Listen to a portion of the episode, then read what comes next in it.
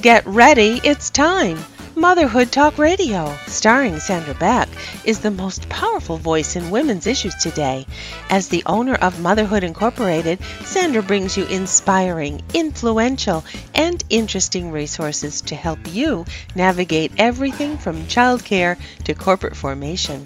Each episode of Motherhood Talk Radio features guests who all have a story, experts in their field, and information you won't want to miss.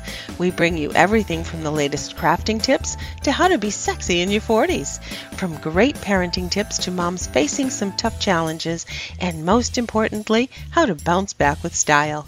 Motherhood Talk Radio helps you make a difference in your world and the world around us. Being all you can be starts right here, right now. Let's do it. Here's your host, Sandra Beck.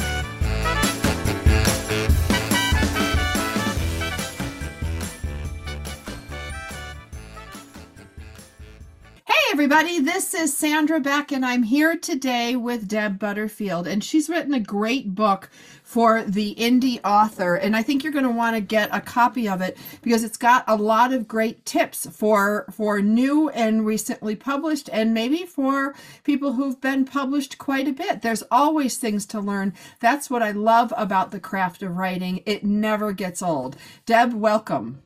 Thank you, Sandy. It's good to be here. Yeah. So tell me, what was the impetus to put a book together, you know, with all these different tips?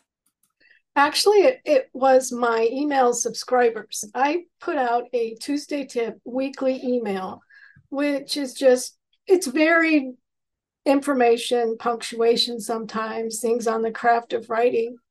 And a lot of them said, Hey, I really love your emails. I save them, I go back to them. A couple people said, wish they, you know, wish you'd put them in a book. So, you know, it was like, oh, okay. So that's what I did.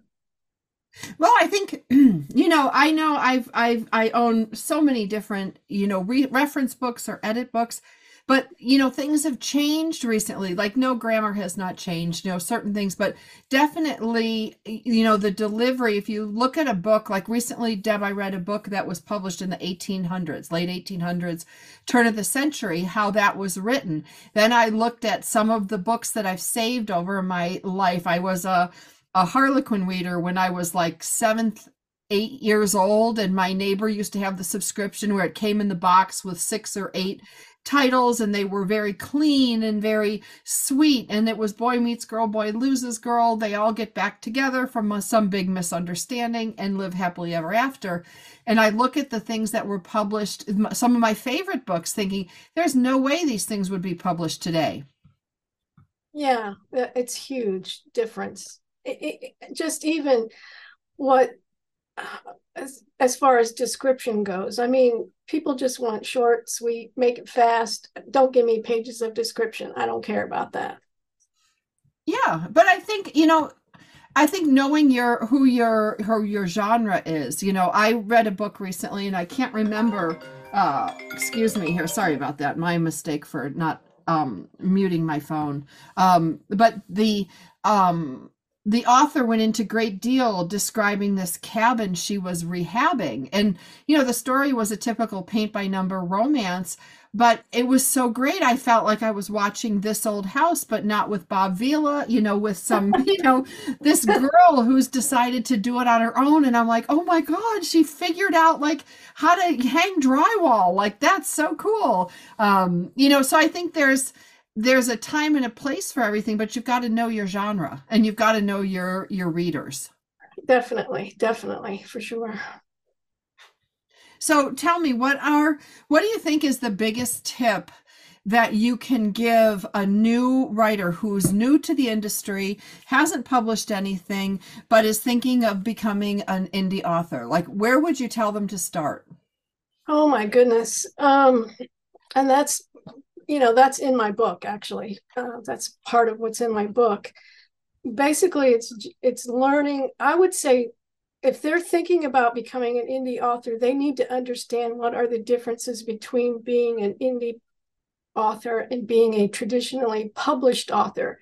Because so many people who are brand new to the industry don't understand the differences Deb, I'm just going to stop you here for a moment because now is a good time to thank our sponsor. And our sponsor today is Liquid IV. And I want you guys to go to liquidiv.com and use code MotherhoodTalk at checkout so you can get 20% off anything when you shop Better Hydration today using promo code MotherhoodTalk at liquidiv.com. You can also find it in bulk nationwide at Costco. Now, if you don't know about Liquid IV, you're going to be so excited to find out that their hydration multiplier is the one product that you're missing in your daily routine. You can use it in the morning, you can use it before workout, which I do. You can also use it when you feel run down in the afternoon or after a night out with friends, or when I'm traveling, I bring them along because they're great on long flights. And with just one stick, you can hydrate real life two times faster than water alone, plus get essential vitamins and three times the electrolytes as leading sports drinks. Liquid IV comes in 12 delicious, refreshing flavors to keep your hydration routine exciting exciting. Now, if I haven't gotten you excited yet, try these flavors sea berry, pina colada, passion fruit, guava. I mean, they are so good. You're going to have to check them out. And they contain five essential vitamins B3, B5, B6, B12, and vitamin C. And they're made with quality ingredients. They're non GMO and free from gluten, dairy, and soy. You have to try these out. You've got to add them into your day. We are busy moms. We are working it. We are running around with kids. We're getting to the gym. We're doing it all. So if you want to get real hydration, then choose real people, real flavor, real hydrating. Grab your Liquid IV in bulk nationwide at Costco, or you can get 20% off when you go to liquidiv.com and use code MotherhoodTalk at checkout. That's 20% off anything when you shop. Better hydration today using promo code MotherhoodTalk at liquidiv.com. Now we're talking today with best-selling author Debra Butterfield, and she's written a book that has lots of tips tips for new authors that are choosing indie publishing. And there's a big difference between indie and traditional publishing, and first time authors often choose indie publishing. Now, Deb, tell me a little bit more about the differences between indie and traditional publishing. As an indie author, you're paying for everything. You're doing all the same things. You still have to write the book, you still have to market the book. But as a traditionally published author, of course, they're um, they're paying the bill. Right, and they have the distribution channels. They generally have places yeah. where your book can be included in in magazines and in you know in they might have delivery systems to you know different major retailers or outlets. Those things are already in place versus the uh, indie author. They have to you know they can use Barnes and Noble online or Amazon, um, but they have to really get their books into places. Yeah, that is one of the other big differences. I guess I kind of lump that into the marketing. Um, even though traditional publishers they do have those distribution channels, they still expect the author to do a lot of the marketing, which, you know, 20, well, 20, 30 years ago, it wasn't quite that bad. But now it definitely, they expect a lot more marketing from the author. They do, they do, and they expect, uh, you know, even you know, within the the um, nonfiction arena, they expect somebody to be an expert, have a following, you know, before they'll publish a book. But the preponderance of the sales falls on the author, not on the publishing house, and I think that's the biggest shift that I've seen. Yeah, for sure. You know, they it's like, okay, what, what what's your email list look like? What's your social media following look like? What are those numbers? And uh, if they're not high enough it's yeah it's tough to get accepted. Very tough very tough. Um but you can go to con you know you can go to you can sign up for contests you can um you know you can go to different conventions and you can network and start to meet people who will help you. Or you can choose a hybrid publisher. Let's talk about hybrid publishing. Well yeah hybrid publishers there's quite a variety. I find that there are those that basically they just help you get your book cover designed and your manuscript laid out and ready for book, and then they, you know, they give it to you. Fly be free. Um, there are those, and there are those that that actually follow through with the publishing and provide an ISBN and use their distribution channels. But because you're paying for everything up front, then they're not keeping the same amount in royalties as a traditional publisher would. Sure, sure. And you know, and you have to sell a lot of books to to support yourself to make a living. And I think, you know, like anything, you know, I I liken a book to a box of Girl Scout cookies. You know, a box of Girl Scout cookies is what, 525 now? And you know, but I mean a book, I mean at least that's what I paid. It was like I think it was 525 a box and I bought four boxes and I can buy I can buy books at Amazon for a dollar ninety nine. You know, there's 99 cent bins. There's also, you know, four, five, six, seven, nine, whatever, whatever it may be. Um, but you know, you got to sell a lot of Girl Scout cookies if you're going to pay the mortgage. Oh, definitely, definitely. I mean, and you have to sell a bunch just to earn back your money as a as an indie author because you've paid up front for hopefully you've paid for professional editing and you've paid for a book cover and you've probably paid somebody to lay the book out. So you've had a a big upfront expense and it takes a lot of books to recoup that cost, let alone, you know, make a profit beyond that. Yeah. I mean, that's it's definitely a labor of love. Oh yeah. Yeah, I think probably yeah, I would say that. Yeah, but then you look at, you know, I look at like I watch all these things on Netflix and I watch all these um, you know, different digital publications that are out and it's always based on somebody's book, based on somebody's, you know, so maybe you don't sell a million books, but maybe your book will be picked up and put into a screenplay format or turned into some digital, you know, that does happen. It does. That would be wonderful. That has yet to happen to me, but I haven't marketed you know, I haven't shopped any of my books for that purpose. So, uh, so yeah, I mean, yeah, I mean, there's a big demand for digital. I work in the digital capital of the world. I live in Los Angeles, so you know, I hear people going, "You've read any good books lately? You seen anything that could be turned into a screenplay? You think some, you know, low budget film, or you know, there's all these different channels. You know, Amazon has its own Prime. You know, you've got Hulu. You've got all these these digital outlets are all clamoring for great stories to be turned into you know look at outlander. You know outlander was huge on netflix. And you know that was i forget who wrote outlander but um i'm going to look it up here. Um that was a best-selling book uh, before it became, you know, a very popular series on uh, Diana Gabaldon. I don't know I'm killing her last um, name, but she's a well respected um, author. And, um, you know, it, it was, it's, you know, she lives in Arizona with her husband. She's got three adult children, and her son Sam is a fantasy writer. So she created, you know, you don't know where your creation's going to go. Yeah, that's true. Around the world, you hope. You know, and I think that's exciting. Yeah, it is.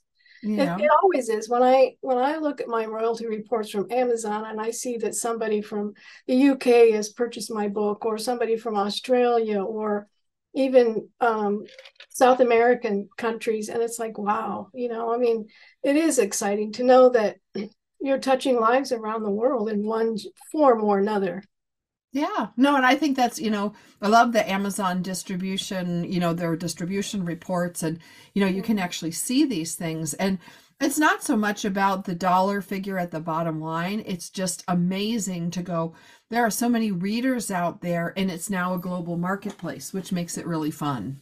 Yeah. Which of your books is best selling in your, in your, the ones that you've written?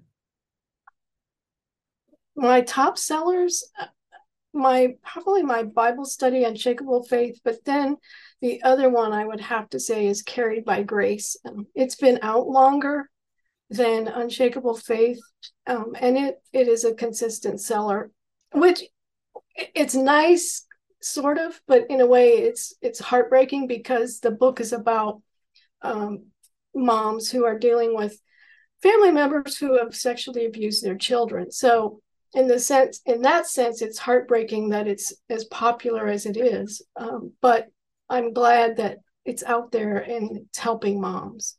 I think so too. I mean you you don't know you know i go and i start looking through amazon i start looking through barnes and nobles and i'm always looking for something what I call good to read. And what's good to read at two o'clock in the afternoon is very different than what's good to read at nine o'clock at night or at six o'clock in the morning. You know, I'll take a devotional earlier in the morning or late at night. You know, I'll tend to take some light romantic comedy, you know, if it's late afternoon or if I'm, you know, on a Sunday afternoon where I just want some escapism. I mean, that's why you know i think it's interesting for you you have different you, you're successful in different genres Yes, yeah, I I've nonfiction, fiction, and you know definitely a, a variety. I think though it sort of makes it a little bit harder for me to market, uh, because I have to market to so many different audiences. Well, it is. I mean, you have, you know, they're basically you know different like you know different businesses. You know i have four radio shows and you know the military show is very different than the powered up show different than the coaching show different you know so they're different audiences. And sometimes i'll get a sponsor who wants to be on all four shows and they'll be like well why didn't and why why was this show why did they buy more of this thing than this episode? I'm like well they're different people. They have different price points. They have different um you know they have different needs and wants. They're different ages. You know all those things but a good book i think can transcend so much. Oh it can. Um i have read uh, young adult books and kids of course when my kids were little i read kids books to them all the time but there were series uh, and characters in these kids books that i just loved and uh, i've read you know i'll pick up a, a ya book and really really enjoy it um, because it is it's just a well written story so it doesn't really matter how old the protagonist is or how young the protagonist is, uh, to me, a good story is a good story and it keeps my interest. Right, right. I mean, and and sometimes I will actually backtrack. Like I watch The Fifth Wave with my boys, and I'm like, oh, this is really interesting. Like I like this. And then I went back and I realized that The Fifth Wave was the fifth in a series and i ended up buying the fifth wave collection. You know and i started at the beginning and you know um, i did those with the percy jacksons. You know my kids loved percy jackson. And then i watched the percy jackson movies. I'm like these are so good. And i'm i'm digging around in my son's bookcase. He's like what are you doing in there mom? And i'm like i'm looking for the percy jackson. I want to read the lightning thief you know. And and you know they might not be designed for adult consumption but um they were great books. Yeah, yeah. you know? It's, i have that was that's one thing as a writer that i would love to be able to do is to create a character a series character that people just fall in love with. I haven't gotten there yet yeah. working on it. Yeah. Um well you know it's funny when you talk about series um i just recently realized now you're going to laugh at this because we're going back i'm looking on amazon over here because um i had this bait great little like do you did you ever read the book jenny and the cat club? No. Okay so it was like i think in the 70s you can get it used for like two bucks and then i looked at the author and i'm like you know i really loved this author as a kid. Now i look that that esther averill has written multiple you know there's jenny's birthday book. There's you know and it's about a fire cat like a cat that it's a black cat. She wears a fire hat and you know she goes to the school for cats and you know there's jenny's moonlight adventures. And you know when i was little we would go to the half price bookstore. I was allowed to pick out a book. I was had to be like uh, either a dollar or under you know things like that. And i would pick up these dog-eared books from the 50s and 60s then i go to amazon and realize oh my gosh esther averill wrote 10 of you know different adventures. So even though i'm a 50 year old woman i just spent like $30 buying the hotel cat you know buying you know the captain of the city streets because it was just such a it was such a big part of my life growing up. And um and then i found on amazon there's actually people or not on amazon on youtube when I first looked up Jenny and the Cat Club, I was trying to explain to my friend who's having a daughter, you got to get the Jenny and the Cat Club books. and You got to get the Wednesday Witch books. They, I love those as a little girl. And then I went on YouTube. Do you know they actually do readings of the 60s, 70s, and 80s children's books? Wow, no, I didn't. It's just some lady. I found her with Jenny and the Cat Club, and she's sitting there like a bedtime story for her kids. And I was thinking, this is so great because any kid who wants to be read a bedtime story, there's a mom sitting there with her book and then she shows the pen and ink drawings you know of like the little witch and the you know the wednesday witch and all these stories that i loved as a kid um you know i thought that this is so um it's just so amazing Yeah, really. I mean, gosh, Doc, I grew up with Dr. Seuss, you know, oh Dick and Jane. It's learning how to read with Dick and Jane. Um, when you think about everything that's available nowadays, like you said, with with the recordings on YouTube and digital books, and it's just so much easier uh, for kids to find good stuff. to yes read. You know, there's really no excuse for kids not to read or at least listen. Right. Well, that's the other thing. If you have a kid that's sorry, you know, maybe not the greatest reader. I have one kid who's a reader, one who's eh, not so much. You know, being able to get like we have a lot of books in our house for my other son who is in um they're all in Audible. And he'll Oh. sit there and listen with his headphones on, and he'll retain as much. Like we got Harry Potter, we had Harry Potter the books for one kid, we had Harry Potter the Audible version for the other kid, and then for me, I'm a movie watcher, so they got the movie series. And I'm like, there was the same story given in three formats for three different consumptions. Yeah, wow. Amazing. Oh, multi, I don't know, that's not multitasking, but certainly multi-formatted family there that you have, Sandra. Yeah. Um, well, because I, you know, as a single mom, I had to come up with creative ways. If I love to read and I love movies and I love to listen, it's not surprising that I get one that we all love movies, but then we have one that prefers to read and one that prefers to listen. Yeah. My daughter uh, really enjoys the Audible books and she'll she'll put in uh, an Audible in the car during her commute. Uh, my sister's the same way. She listens to the a lot of Audible books. Now, for myself, prepare to laugh. I used to fall asleep while I was reading my kids' bedtime stories. Oh, that's funny. So yeah, I don't do Audible for that very reason because especially in the car, um, I do not want to fall asleep. And it it just it really doesn't matter how riveting the story is. There's something about a voice, especially uh, when it's a certain uh, tenor. Uh, I've learned this even at church. We have guest when we've had guest preachers come in, their voice, the deeper voices, sometimes they have this tendency to just lull me to sleep. Right, And- drone on, drone. well, I mean, it's not that they were droning on. there- There's just something about the voice that that kind of puts my brain to sleep. I don't know. So, but it's wonderful that that Audible is out there, especially for people that are dyslexic, um, so that they can listen to those books and not struggle trying to read them instead. Right, or even me, I'm a voracious reader, but by like eight, nine o'clock, Deb, my eyes are tired. You know, I'm either been programming, I've been writing, I've been, you know, producing or editing, and the last thing I want to do about eight o'clock is night is to look at anything. And I will hop in the bathtub and I will put on, you know, I have an Alexa, I'll say, Alexa, you know, play my whatever audible book that I was listening to the last.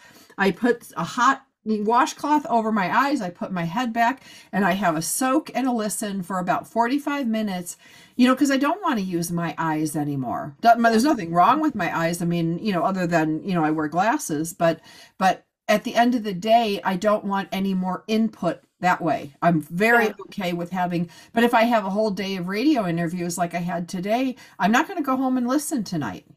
I'll go home quietly and read. Yeah, you want to give your brain a break from what it's been doing all day. I'm the same way. I, you know, I spend my day in front of a computer um, editing or writing mostly. and when I'm done, I, I don't want to pick up a book. You know, so I have found that when I want to read, um, I read more in the summertime, and and I'll take it outside Mm.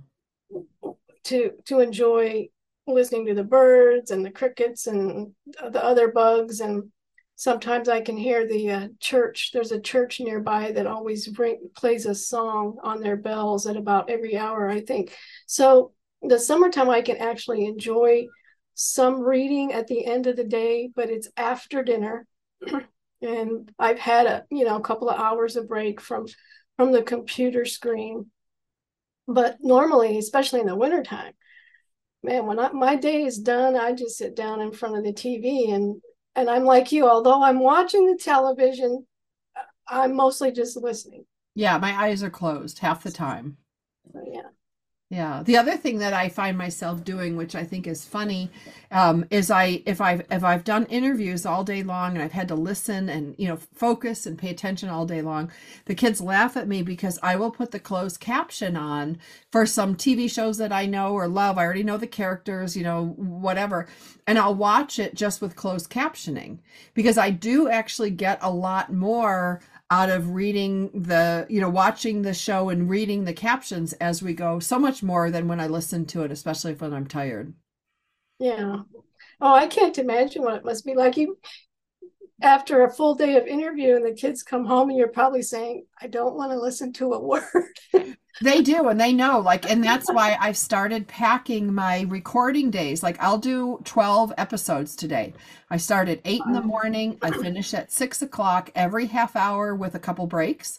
And then when it's one of my radio nights you know radio days the kids know they're like i order food i don't try to cook they you know you like tonight will be either pizza or tacos like something super easy. And then i will go into my room pull my hair up and just literally they call it radio silence. Like i don't want to hear anything. I don't want to hear your video games. I don't want to hear your tv like with my dad he's got to put his headphones on. The kids need to put their bluetooth on. I just need quiet. Yeah i imagine. Wow. More power to you man to pack that much into one day well, it's like if you did a binge editing job and you edited for 12 hours because you know you need the next two days to travel or do something else. It's it's you know, it's it's very similar. The only difference is is I need the whole house to be quiet while I'm recording, which means the dogs need to be on the south paddock, like, you know, they can't be running around the house and barking, and my dad can't be running around the house and being my dad. He's 89 and he likes to turn the the, the history channel on or the American Heroes channel channel and you know there's like a harrier landing in the next room and the whole walls shake because you know there's a battleship coming by. It's victory at sea or it's archie bunker with edith going archie! Like it's amazing how loud things are until you need it to be quiet. Yeah yeah. So tell me where can we find your books? On amazon. Um, the the newest book the self editing tips is only an ebook. So at this time, so you can find it on Amazon. Um, my other books they can find at my website at themotivationaleditor.com. Uh, nice. In, in my bookstore. So. Very nice. And I really like your cover that you picked. You picked an antique typewriter. There's a key, there's a pen a red pencil, and a pair of glasses. And i'm like oh my gosh if that doesn't say self-editing and publishing i don't know what is. Yeah.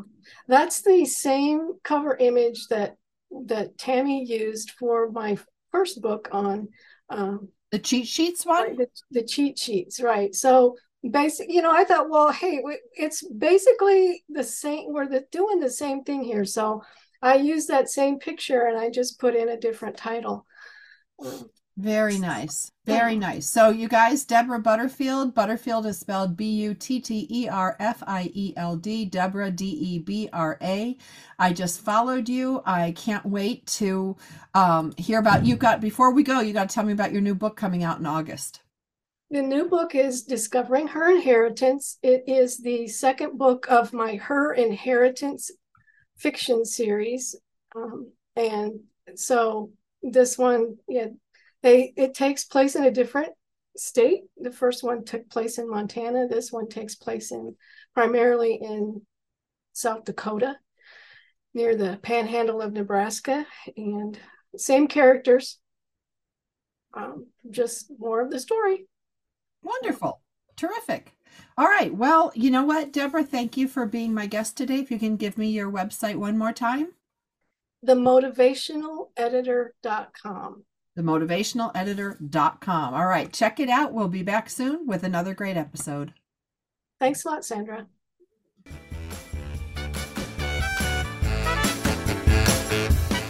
Thanks for being with us today on Motherhood Talk Radio, starring Sandra Beck. Join us again. We've got something you won't want to miss. Motherhood Talk Radio is a production of Beck Multimedia.